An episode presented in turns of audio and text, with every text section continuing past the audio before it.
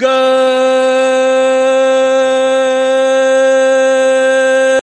morning, grinders. Hey, it's the DFS pregame show with your buddy Blenderhead, aka Jordan Cooper, aka Blender HD, or whatever, whatever you want to call me. I'm on top of you in the in the DraftKings lobby. That's a or FanDuel when I play it. I guess that that's fine with me. Call me whatever you want. This is the DFS pregame show. This is when we go over uh, yesterday's slate and see what we did wrong, what we did right, what what top players did strategically, and then uh, preview today's slate, which uh, which maybe be, be a bit easier than normally is on a Monday because we only did three game Monday slate. Okay, Giannis is out. We already know that. So maybe the stuff that I stay on this show will actually stick around by the end of the night. I don't know. It typically isn't. Right? We have a normally a ten game slate, and by five thirty Eastern, nothing that I. That's why we go over strategy right? GPP strategy. So if you have any questions, uh, you want to take a look at anything from yesterday or talk about anything for today, just post in the YouTube chat. And I'm in the YouTube chat. I see Robert Gall. How you doing? Don Easy, Jose Flores, the Daily Fantasy Sweat, right? Banana and apple juice time. Actually, I got uh, I got mango, amazing mango from the. I got this. It's a close. It's still citrus. It's it's still it's healthier than I would normally right? It's healthier than coffee, right? So, uh, so if, you if you want to keep the mango, the amazing mango fruit juice smoothie cold, you'll hit the hit the like button, hit that thumbs up button, right? And ju- don't don't don't be don't be fearful. Just because someone else hits the the thumbs up button doesn't mean it's contagious. Okay, it's not contagious. You can't get the coronavirus from hitting the thumbs up button. So, so you might as well do it, right? Just because you can't, you don't know who's watching the show. Maybe someone that's infected is watching the show. They hit the thumbs up button, then you hit the thumbs up button, and now you have the coronavirus. It doesn't work that way. You can't get the coronavirus through YouTube. So there's no reason to not hit the like button. Okay. And also today, uh, it, you, there's no concession on how many like button hits you have to you have to do. Uh, there's free crunch time today. So, uh, of course, on the three game slate, do, do, do, we need crunch time on a three game slate? But you get it, right? So uh, there'll be grinders. It's grinders live today, right? That, that, that show's going on today, five twenty, then six thirty for uh for grinders for grinders live. Right? We got a seven. Oh, okay, that would be a seven o'clock. I don't even know what the schedule is anymore. We got what a seven thirty game, nine and a nine. So that would be what five fifty grinders live and seven o'clock, whatever. And look at the YouTube page. I don't even know. I don't even know, right? Because it's, it's such a weird slate. I only have three games, three games on a Monday, but whatever. There were eight games yesterday on the main DK slate, six on the FanDuel slate. So it's a little bit switching it up. Typically Sundays you get like four games and you're done, and that's it, right? So uh, if you if you got anything, always post in the YouTube chat. Uh, okay, we got okay people people uh the Bolthouse juice. Oh, okay. Well, people like the, the the mango. The mango is great stuff, even the emojis and everything, right? You know what wasn't great stuff yesterday? Uh, if you played Ersan Ilyasova too much, because uh, yeah, Ersan, he, uh, me, you, everyone that's watching the show, if we put ourselves combined, we had an, as many field goal attempts as Ersan Ilyasova yesterday because he didn't shoot the ball at all, right? He had no shot attempts. He got what? Seven rebounds. And I did what? Seven rebounds and a turnover or something? All right. I mean, he was minimum price. Yeah, 3000 But I mean, 8.25 ain't going to do anything for you. Right. Look across contests. He was uh, in the mega eights. He was uh, nearly half the lineups and then down the chain right over here. So he pretty much, if you, if you built, if you just faded Ersan and like the 40 ish percent that the field had him and you just built other lineups, you, you probably did okay right? As as long as you didn't have Jimmy Butler who got injured, right? Because Jimmy Butler ended up with the what 10, 10.5 points. He was about twenty one percent owned across contests over here. But I mean, I mean, the, yesterday was come on, Middleton and Bledsoe. I mean, we're going to say the same thing about today because DraftKings apparently doesn't like pricing on what Bledsoe is priced up another what two hundred and Middleton another like nine hundred or something. I mean, like then Giannis is out, and these guys are still too cheap. So even though I mean, we saw the Suns, the Suns kind of ran away with it a bit. But Middleton and Bledsoe still got there. I mean, Bledsoe 43.75, Middleton 47 for their prices. This was 7X, 8X, 9X, right? Bledsoe was like 50, 5,500. Middleton was 6,500. 6,500. If you get 47 from a 6,500, you're good. You're done. So, I mean, the fact I mean, look at the difference between these contests. I mean, the mega eights, I mean, they were, they were practically in like most of the lineups. They shoot around 77, 66%. The and one, which is the $1.20 max, 67 and 56%. But the slate, the context of the slate, I think that I think that's underowned. They were significant. They were three thousand underpriced, and he needed them to win, right? Really, I mean, he didn't necessarily need them particularly, but they didn't prevent you from winning. The winning lineup in the in the Sunday shoot around had Middleton and Bledsoe, right? Also had Rubio and also had Shabazz Napier, who had 51 points at like no ownership, right? Where the hell is Shabazz Napier? Because I mean, they both were low. Like Ricky Rubio, here, six, five, five. Okay, that's Ricky Rubio. Where the Shabazz Napier? Where did he go? He was really low owned. Yeah, he was like 1% owned. I can't even find him. Yeah, Shabazz Napier right here. 0.27%. He was in like one lineup in the 888. And 1% owned in the shoot around and 1% in the and one. Something like that, right? But look, even Cedi Osman, there were, there were a bunch of guys that were like 2% owned that that went. I mean, we, we could sort by fantasy points. We could see the top scores on the slate. Ricky Rubio at 6%, Luka at 14, Booker at 18, Drummond at 1, Lowry at 2, Bam, Sabonis at 8, Baz at less than 1, Norman Powell at 4%, Dejounte Murray at 7%, Chris Paul at 5 I mean, look at this. You don't even get till you get to Middleton. Like this, look at how many players. Look at. I mean, and outside of maybe, uh, I mean, Shabazz is, are, is Shabazz Napier a good player? But I mean, these are good players. Like you could have played Luka lineups, but the problem is with the Luka lineups is that you probably had to have like Ersan in that, and you didn't you didn't do well in and of itself. But I mean, Low, I mean, we didn't know the the the, the status of VanVleet because that was the late game, so I understand. But I mean, Lowry was eighty six hundred. Powell was like 6,600. I mean, it's hard to play those guys if, if VanVleet plays in the game. But if they don't, who knows? They, they, they have a ceiling. But look, you could play good players and get them in low owned at every slate. Do you consider Drummond to be good anymore? I don't know. But I mean, with, with all those guards out, I mean, maybe he does well. So there you go. Here, the I mean, yesterday, if you just played Middleton and Bledsoe, and then just one contrary. I mean, you were fine. I mean, look, look at all the options that you had that you could have played. Chris Paul even did well, 48 points, right? With uh with Shai Gilgeous-Alexander out. Aaron Gordon was 2% owned against the Rockets. Right? I mean, look at look look how many good players were were under owned for their ceiling potential in comparison to like the DeRozans and the Schroeders. So, I mean, they got there. And Schroeder got 43 points for 5,500 or so. He got there. That was fine. But instead of playing a Christian Wood or even a Julius Randle, 45, I mean, Julius Randle got there.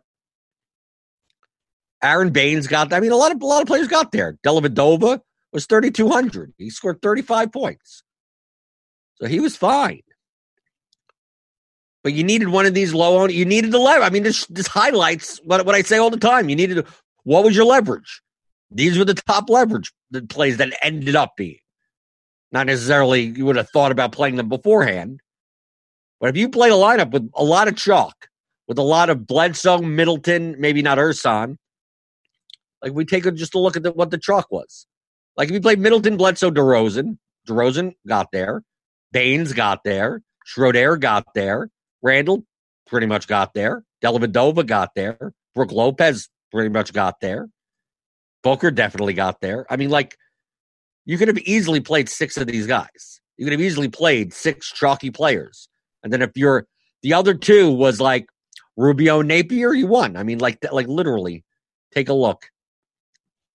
We go back to uh contests. Go back to the summary.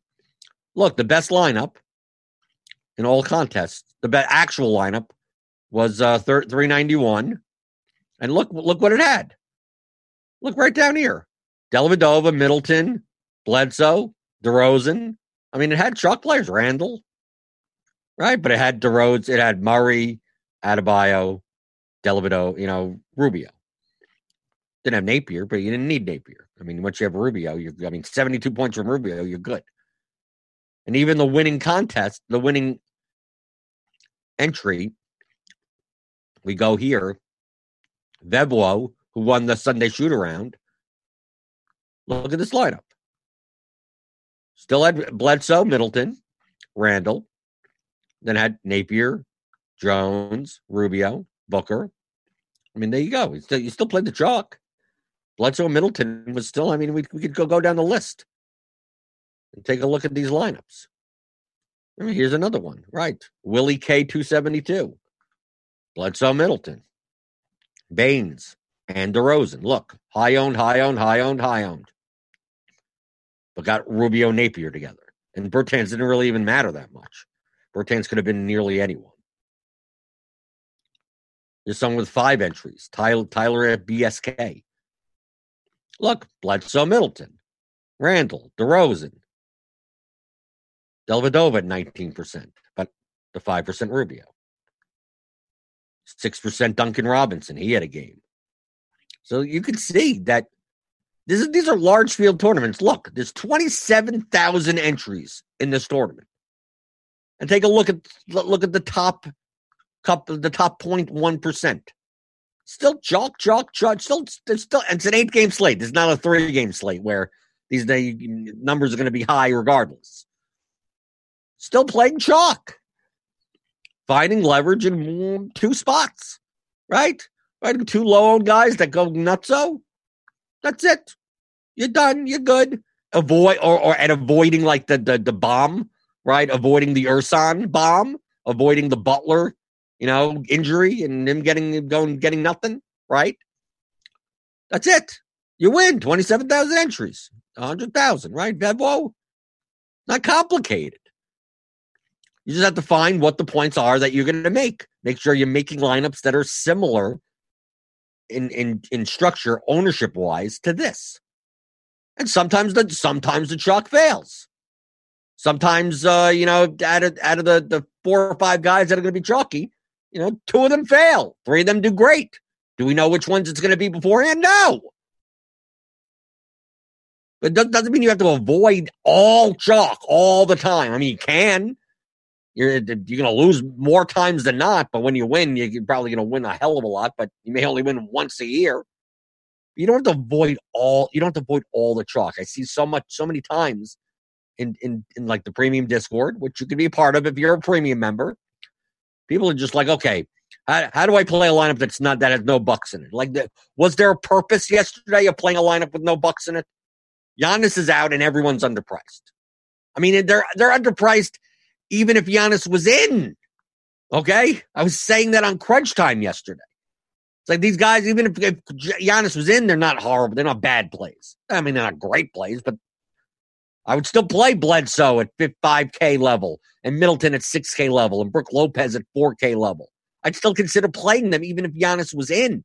Now that he's out, they're like 3K underpriced. So like why why you I can see, yes, maybe you play one, you fade one in a lineup, maybe. Okay, but both? Like what's the point? They're underpriced. They have to score points. You might as well play. You, I don't think you got to get nuts. You have to get nuts in two spots, and there you go. You're good. That's uh, just all I wanted to highlight. Looking at the the YouTube chat, uh, as always, post post your questions and comments in the YouTube chat. I will scroll up. I will see them all. Okay. If you look up the word leverage in the dictionary, you'll see a picture of the guy talking from RotoGrinders. Is the guy talking right now? But that's what you need to do. He says leverage like a hundred times a video. You know why? because that's how you win GPPs. That's how, that's the whole that's the whole ball game. That's the game. You notice I don't say I think this guy's going to do well because I had no idea. That's not that's not how you play DFS. You tell me uh, how many points do you think Middleton's going to score tonight? I have no idea. I'm more likely to tell you how owned he's going to be and what construction is more likely to do well than not because other people will be playing it. That's how I play DFS. I start with what is everyone else doing? And then I make my decisions. I don't know. I can't predict the future. And now people are talking about golf in the chat. Yeah, Robert Gall says uh, just making a few strong stances, you could eliminate the win equity of 40 to 50% of the field at times. Yes. Download the CSV. You'll find plenty of lineups that have like no leverage. You'll find plenty of lineups that have like so that, that a lot of times done through optimizers. A lot of, you know, I'm going to make optimal lineups. I'm going to make like cash lineups that have very little leverage that are eating like all the chalk, you know, that are playing like literally playing like virtually cash lineups in a large field GPP. You want to play that type of lineup in an 800 man type of con? Yeah, that, that could that could possibly. But a lot of times there's tons of lineups that had Middleton, Bledsoe, Ilyasova, Lopez, uh, DeMar DeRozan, Aaron Holiday. Like like just like you look at it and you go, yeah, that's a double up type of lineup. Like it, it just it, it, it, you're sharing too many points with too much of the field.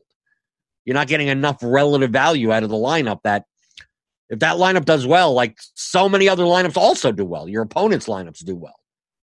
That it's going to be very hard for you to win first place. As opposed to playing like, hey, I'm going to take a shot on Shabazz Napier and just shove him in. And then that give you more of a shot. Or Rubio, whoever, whoever you did. Who knows who that person's going to be? That's why I don't bother predicting it.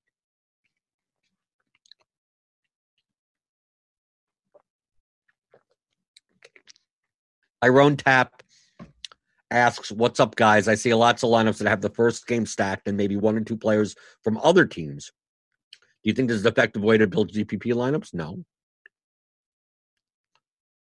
Who cares about the first? It's because you're checking the tournament standings early.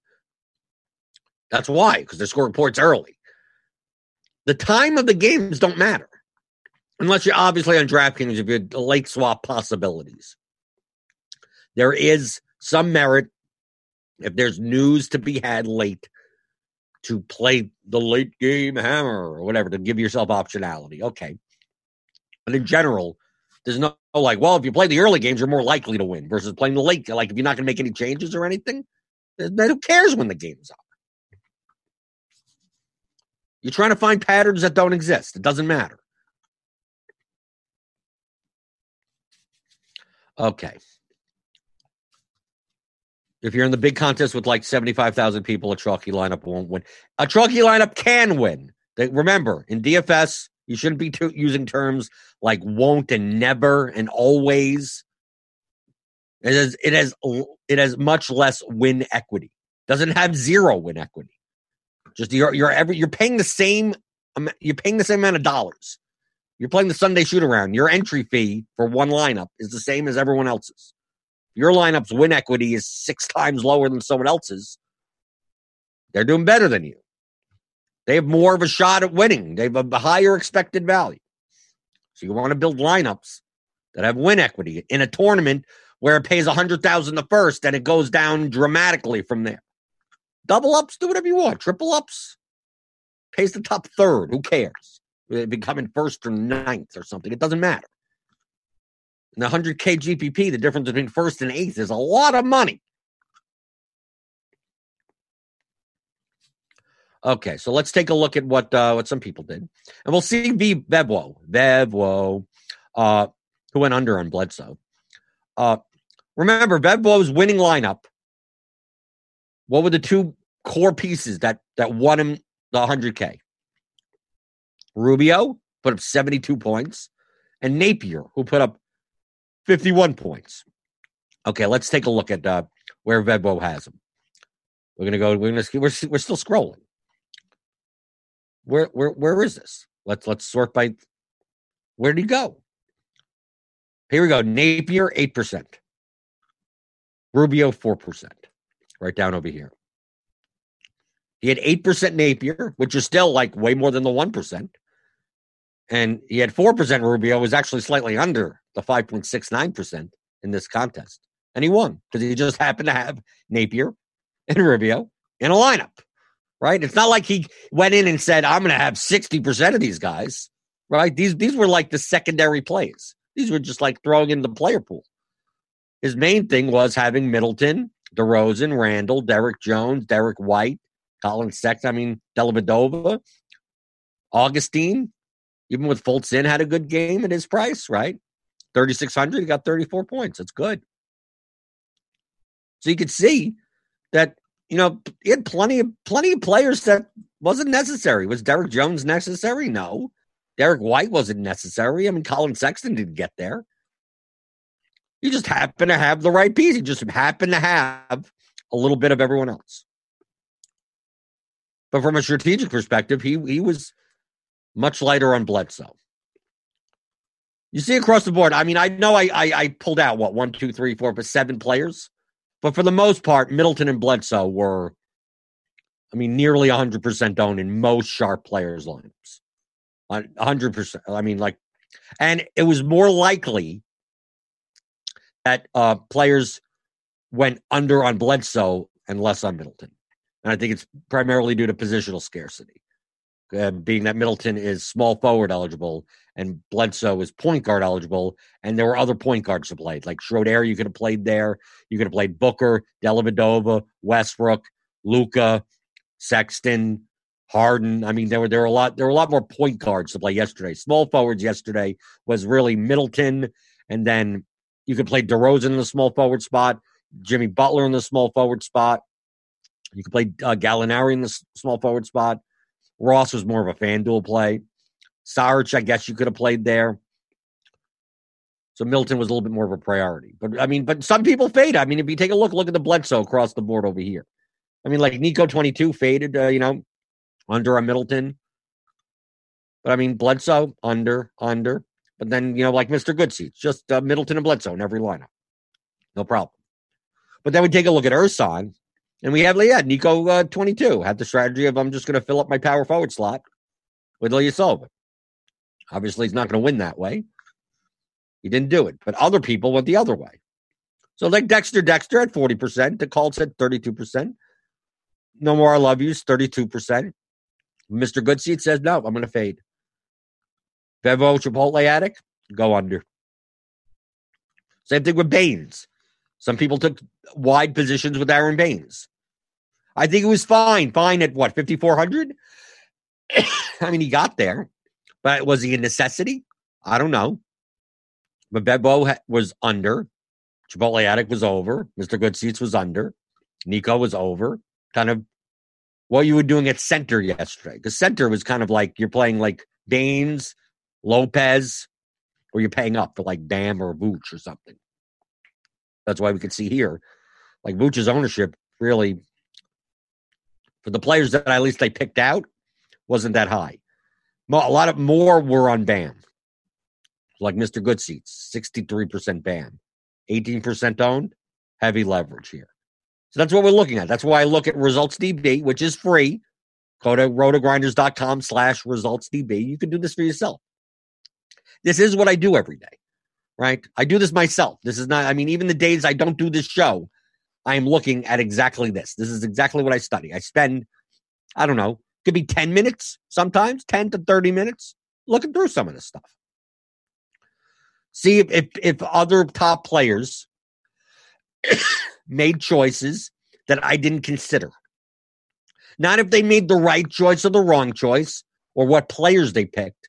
Just like, oh, okay, that was an interesting way to go. Like I'm trying to think of these are things that I would have considered, but maybe just chose not to do.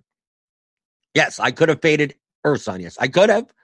So it's not like, oh my God, I can't believe you faded. No, and I, I know that that was an option.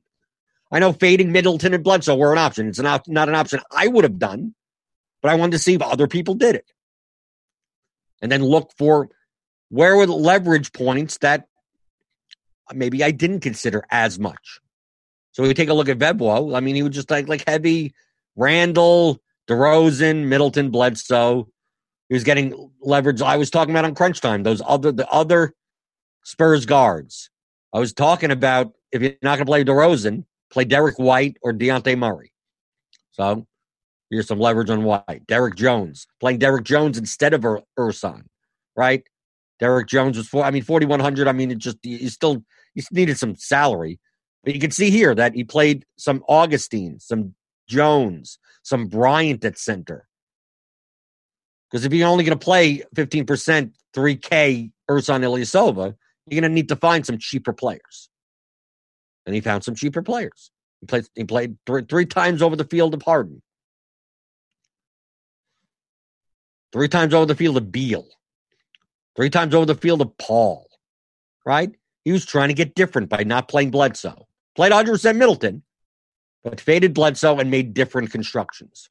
Chipotle Addict, on the other hand, like, I'm just going to go all in practically on Christian Wood, Aaron Baynes, fade some still play plenty of Middleton and Bledsoe and DeRozan, but 70% Dellavedova, 42% Sabonis. So this was his main leverage point. Going way over in the power forward center spot and playing Sabonis and Ibaka. So you can see here, like where was his uh where was his Brook Lopez? Yeah, see, Chipotle addict. Fading mostly Ersan and Lopez, which means you need to find a center somewhere, right? So he's playing a lot of wood, a lot of wood Baynes. He's, he's using power forward center and just paying up. So he's playing a lot of wood and power forward, Sabonis and power forward, and then playing Ibaka and Baynes and those types of guys. A little bit of Randle. So that was his that was his main strategic point in the power forward center slot. Dexter Dexter also went under in Bledsoe, but still had plenty of Middleton, tons of DeRozan, tons of Randle. He took a ton of Devin Booker, which was, I mean, yeah, he got almost 60 points. Took took a ton of Collin Sexton. Didn't get there, but I see what he was doing. Derrick White, Dejounte Murray, 31%. Got a little bit different. Uh, how much Ersan? He's 40% Ersan, so he still needed some power forward center stuff. So that's why you see some uh where is it? Tom some Thomas Bryant in there, right? Yes, Thomas Bryant up over here. He had 10% Ricky Rubio also because he's fading blood Bledsoe, right? These are all going to correspond with the positions that the chalk that he's fading. Right? That's the point. Right? I could tell. I could look through and go, well, if he has this, look, he has a guard, this guard at this, he has this guard at that. Is this guard at 38? I'm like, if I had to, if he didn't tell me, you just showed me Booker at 76%, Sexton 38, Derrick White at 34, and Dejounte Murray at 31, and tell me what chalk did this guy fade? I would say Bledsoe because look at the, they're all point guard eligible, right? All these guys are point guard eligible. So who's the chalk point guard today? Eric Bledsoe. Leverage points. Mr. Goodseats just went all in. Middleton, Bledsoe, DeRozan, fade Ersan, fade Baynes took a ton of wood, but then like like took a gargantuan amount of Bam. Took a ton of Aaron Holiday, who didn't get there. Derrick White also. Chris Kristaps Porzingis, right? No one was playing him. I mean, he did, definitely didn't get there. But I see where the leverage was, right? Even this guy over here, who was the lad? No more I love yous at Porzingis as a leverage point. Look, Rubio, he was the only out of all the players that I picked out.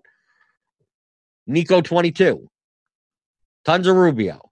Tons of Derrick White. Tons of Harden, right? Tons of, a bunch of Luka, Gallinari, Dellavedova, right? Because he was under on both of these. He, I mean, under enough, right? 54, 50. I mean, still had plenty. But still, like, yeah, tons of Rubio. Rubio at the highest scorer of the day. Yeah, but stuck with uh yeah, eight points from uh Ersan, right? Nico couldn't have gotten there, right? With only eight points. So you see how the players chose leverage. I mean, look at Schroeder for the Colts, right? Because we had got the news that SGA was out. So Schroeder, Gallinari, Paul, they become better plays. So Schroeder, you can see there. Gallinari had a ton of him right? Paul, 16% over here.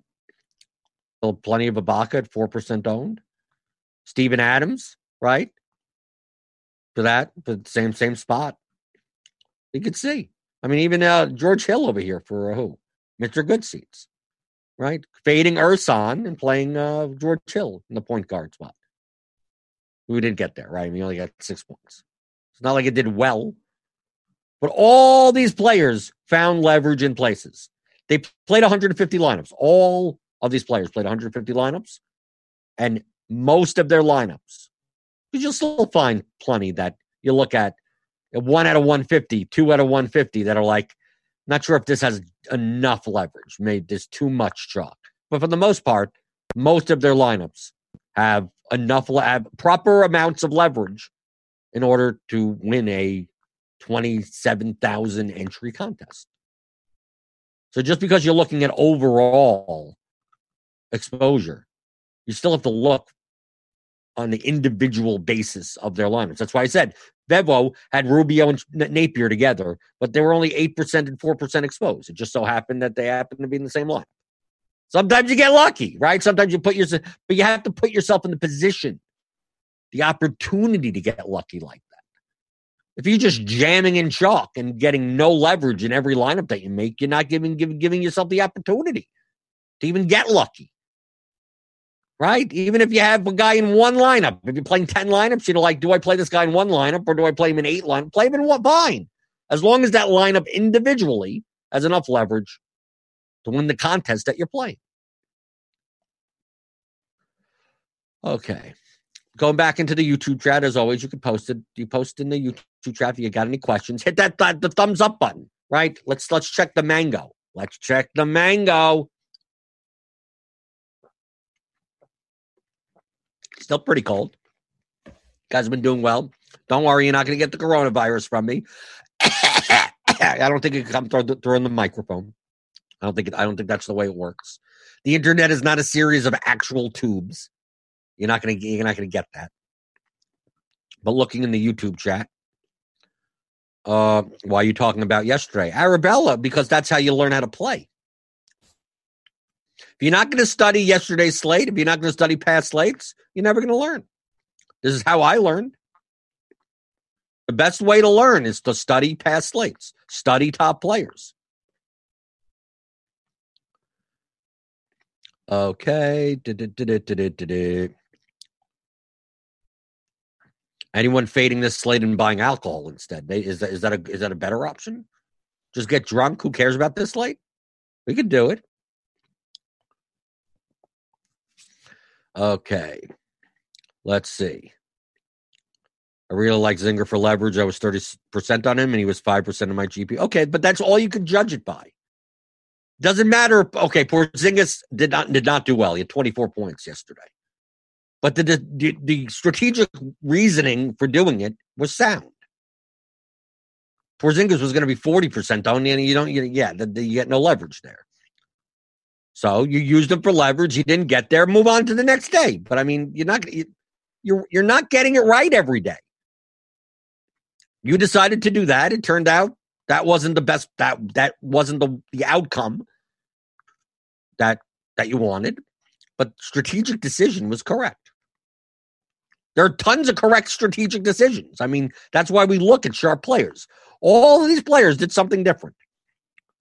But at least they did something. That's the point. They didn't just like, ah, how do I play 150 optimal lineups? And just, well, look the prediction, you know, like I could do that. Like, look, 300, let, let's go to build rules. I'm going to go to 150, right? I'm going to put my salary just like 49, 8 to whatever, right? Doesn't matter, everything else. So I'm just going to build 150 lineups, optimal lineups. I'm going to put in the two zeros so I could run this. Like they're not just doing this. Like I'm running 150. But like all these lineups are just going to be like the top the top players all jammed in together. All the high owned players just jammed in together. Maybe one of them is maybe one of them gets lucky, but I mean, tons of them will have like just no leverage in them.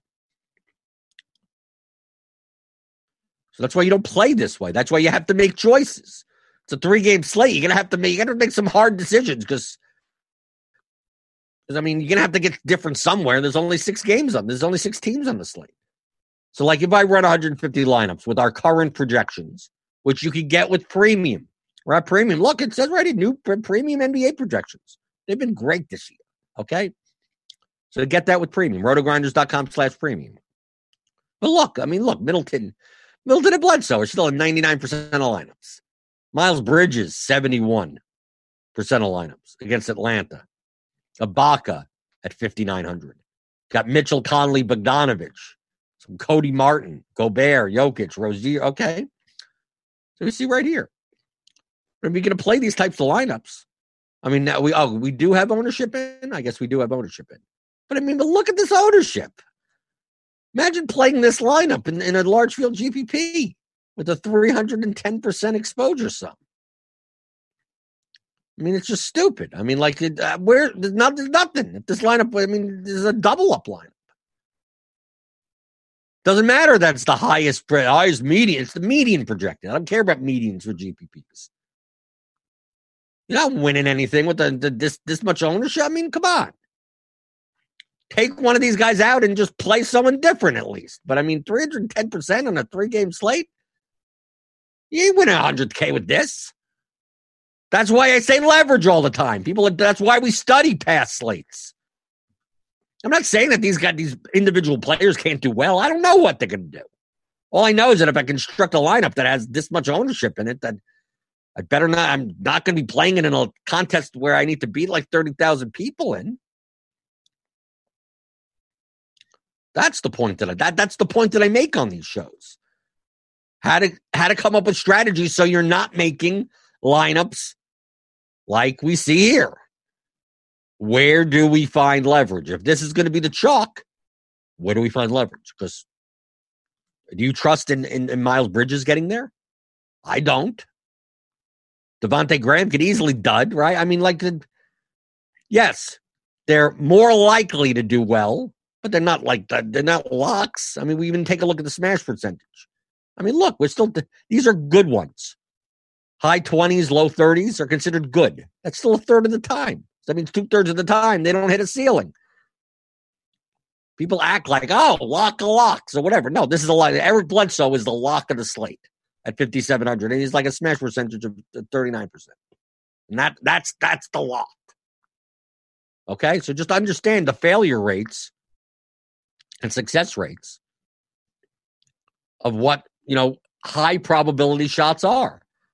40% is high probability in DFS right? We take a look at it. Okay, we got we got initial projected ownership. So that's why I take a look at the ownership and compare it to the smash percentage. And that's why I take a look at like ones that are like low, like Kevin Huerter. He's going to be 20% owned with only 11% smash rate, then that's a that's a fade. Individually. Like I take a look at ownership versus smash percentages. Like Bogdanovic, if he's going to be 29% owned but only 19% smash, maybe a little bit more of a fade. And I, I do it the other way also. So I, I sort by smash percentage and then I look at the lower lower owned, right? So I look down here. I go, oh, Ibaka, Ibaka, his smash percentage is above his ownership. That seems pretty good. Terry Rozier, 26%, 19% owned. If obviously if the ownership actually projects to be that, right? That's that's the caveat. So that's what I'm looking for. Like I don't mind low smash percentages if like it's also low ownership.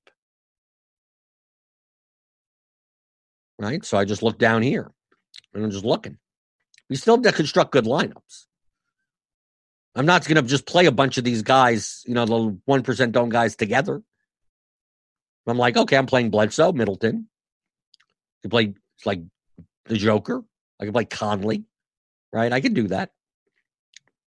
We play Trae Young. I'll probably play Trae Young in a lineup that I have uh, uh, Graham or Rozier or Bridges or something in it. I could see doing that. So you're just putting together what, what the construction's going to be. Because you take a look, that's why you build 150 lineups like this. I'm not going to play these 150 lineups. I just want to see what positions. So like I'm going to go through positions. I go point guard. That's going to be Bledsoe. It's going to have Bledsoe's going to occupy up so much of the point guard spot. So you can see what players will get less ownership because of that. Shooting guard. See, like if we go to small forward, that's going to be Middleton. So Middleton at so we have point guard and small forward kind of taken care of. Shooting guard, not so much. You're going to see a lot of Mitchell because who else are you going to play at shooting guard? That's why we look down here and go, hmm, where can we get leverage? Because we've seen Donovan Mitchell dud. So maybe you duds today. Maybe play Rozier instead, or you pay down. You take a look at this spot and you go, hmm, maybe this is just a pay down position. Let me look at power forward. Here's another weak position. That's why Miles Bridges is coming in so much. And Bojan. Yeah, you'd love to pay up for John Collins, but it doesn't mean you can. So you go position by position and see what the construction is going to look like. Tons of Ibaka at 5,900. I get it. Or Joker if you're going to pay up. This is what I get. So based on these spreads of the difference between ownerships when you build 150 lineups, shows what the construction, the chalk construction types are going to look like. They're going to look like Bledsoe, Middleton, Mitchell. They're either going to pay up at shooting guard or pay up at center. If they don't pay up at center, they're playing Ibaka, and then like Bridges or Bogdan are not paying up for Collins. And that's and that's the chalk construct. The, the two or three types of slightly different chalk construction types. So you could choose to go with the chalk construction type by going, okay, instead of playing Bridges, I'm going to play Millsap. Or instead of uh, Mitchell, I'm going to play Will Barton. You could do that. Or you could decide to flip the construction and go, well, everyone's uh so many people are paying paying up for Jokic. I'm gonna I'm gonna take Dewayne Dead. I'm gonna take a shot on Cody Zeller. I'm gonna pay down at center. Right? Power forward, people are tending to go to I'm gonna pay up for John Collins. Right? I'm gonna flip the construction and be different that way. It's kind of hard for someone to have John Collins and Jokic and Middleton. It's it's going to be hard for people to have that type of lineup. So take that type of lineup if you want. It's a different construction. So if you I got any stuff uh, posted in the, the YouTube chat, it's a three game slate. There's not how much can I talk about. This, this is the type of stuff that you should be considering. I'm not even looking at the fact that Bledsoe and Middleton are playing back to back on the road in high elevation. You know, at Denver, they're still underpriced. Then fade them. Okay. Then if that's your stand, take it. It's a three game slate. Who who are you playing? They're still underpriced. They're still, look, they're still underpriced. Bledsoe should be like 8,000. Middleton should be 9,000. They're still underpriced. Not as underpriced as yesterday. They're still underpriced. But yes, if, if, if I could, I can make a case of fading one of them. I could. Yeah. But I mean, I, I said that yesterday. It's a three game slate, though. But yeah, but it, it yes. I don't want to make it sound like you got to play Bledsoe and Middleton today. The, they're the obvious, like the highest leverage points. Okay. If you fade both Middleton and Bledsoe today, if you're playing large field GPPs, if you're if you're fading them, don't worry about the rest of your line. I mean, you have enough. You have all the leverage you want. Don't even think about. Well, if everyone's going to play, no, you're, you're done. If you fade both Middleton and Bledsoe, literally, don't even think about leverage for that. Just play whoever you want. Play whatever the top plays if you want, whatever it is. Don't even consider leverage you're, you're going to be leveraging guys that are fifty plus percent down. You, you, you plenty. You need them to fail. You need them to fail in order to win.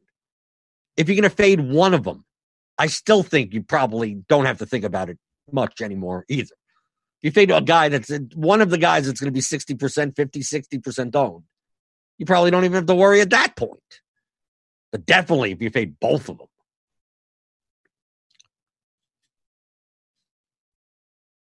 Okay, let's see. Wall Strauss asks uh, if we're doing the same show for MLB. I hope so. I don't know. I don't know with the, the way that baseball works with sometimes afternoon games and what I don't know. I don't know how the schedule is going to work out. I think so. I, I I'm, pretty sure that there'll still be a, a pregame show. I think maybe on some days it'll end up being Grinders Live for like the like the one o'clock slate or, so, or something. I have no idea.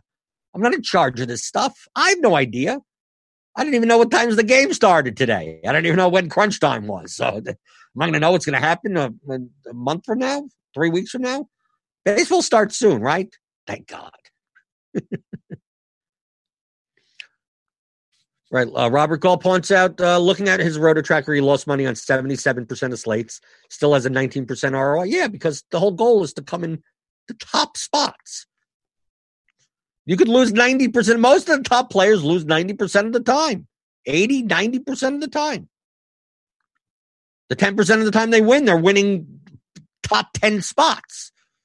So you just have to give yourself an opportunity to, to, to come in the top 10.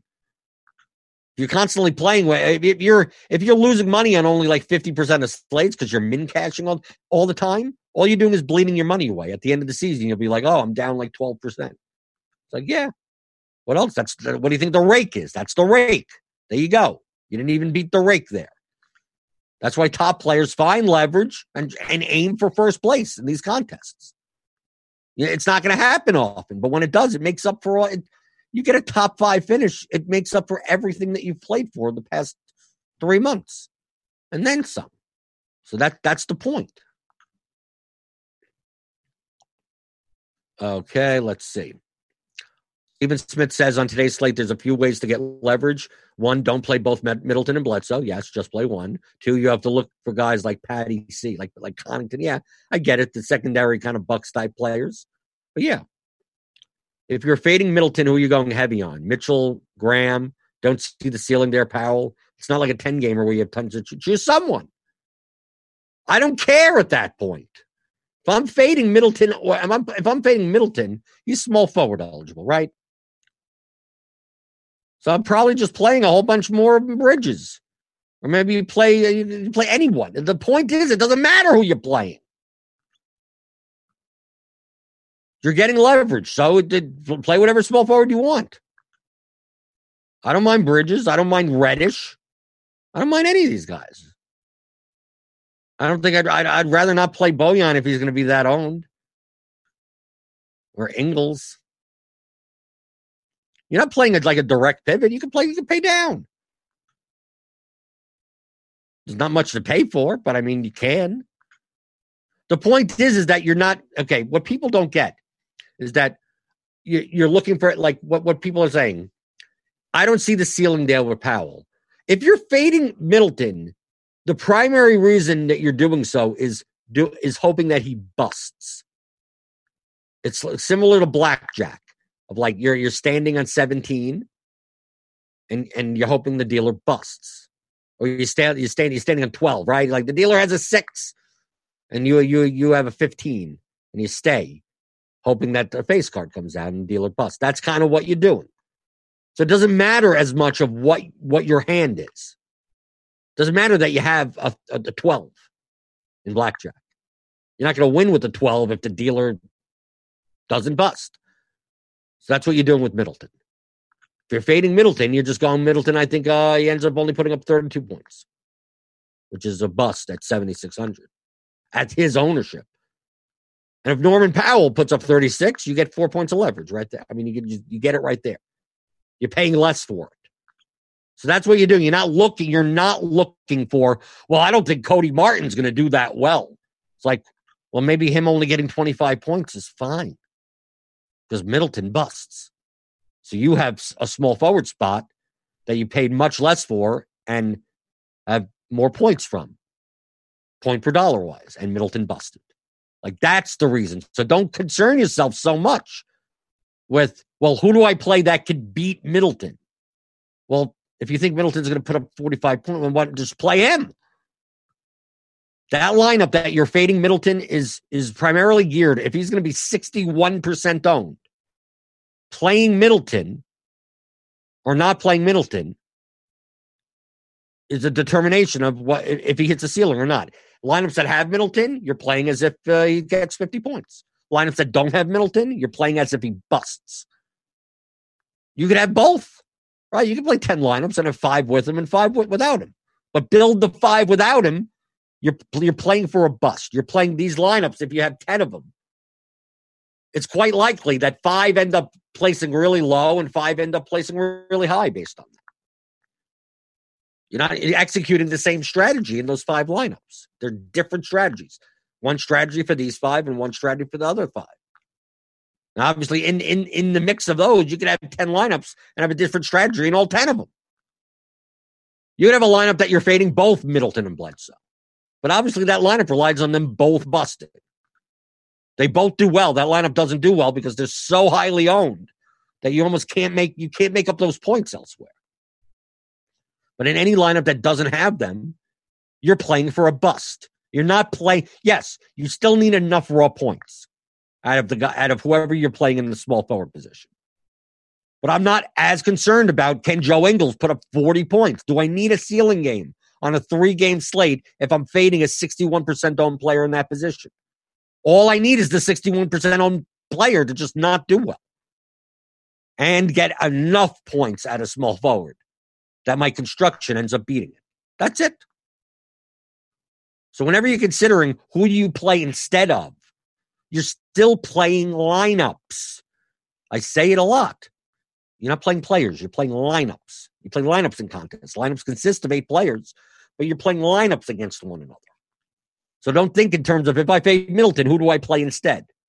Think of if I fade Middleton, how do I build a lineup that benefits the most from Middleton busting? That's how you should be thinking about it.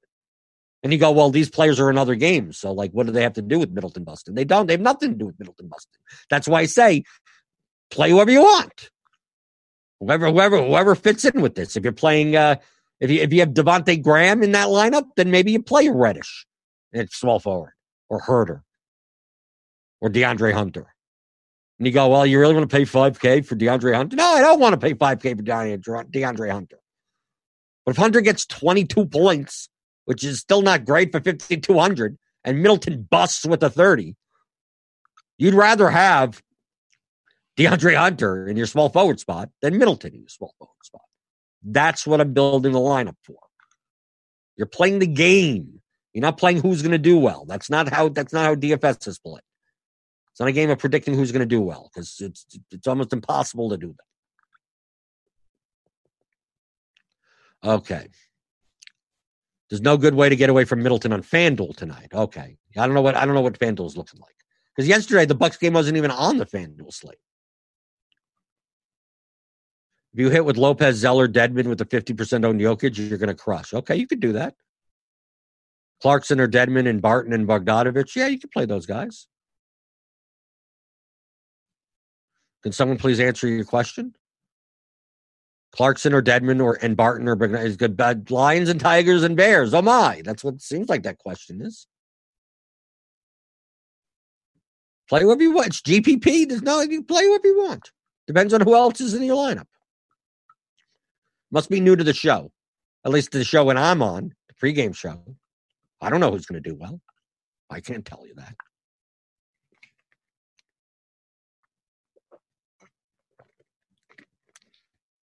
I can look at projections, but they're not predictions. Oh, here's a range of outcomes. Khris Middleton, 31 to 63. How helpful is that? Not very helpful. Can't tell you exactly what's going to happen. Okay. Anything else before I get out of here? Come on. I mean, it's a three game slate. What, what else could we be talking about? Is there going to be any news? Is there any news that we're waiting for?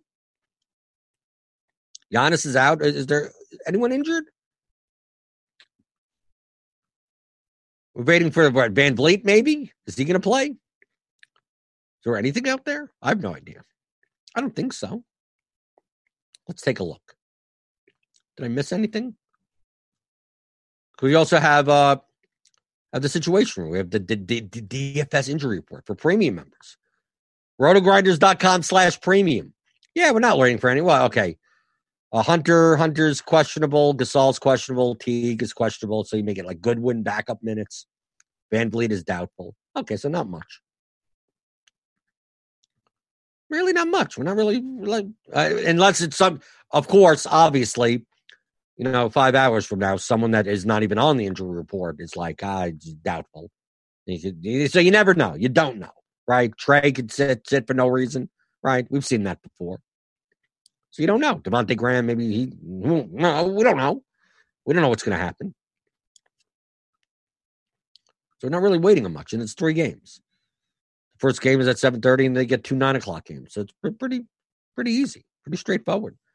But because of the lack of options, being that there's only six teams on the slate, if you're playing large field GPPs, you got get different somewhere. And it may not be by fading Middleton or Bledsoe. Just understand the main point for large field GPPs today. If you're playing Middleton and Bledsoe together, make sure you gotta have to find weird leverage somewhere, right?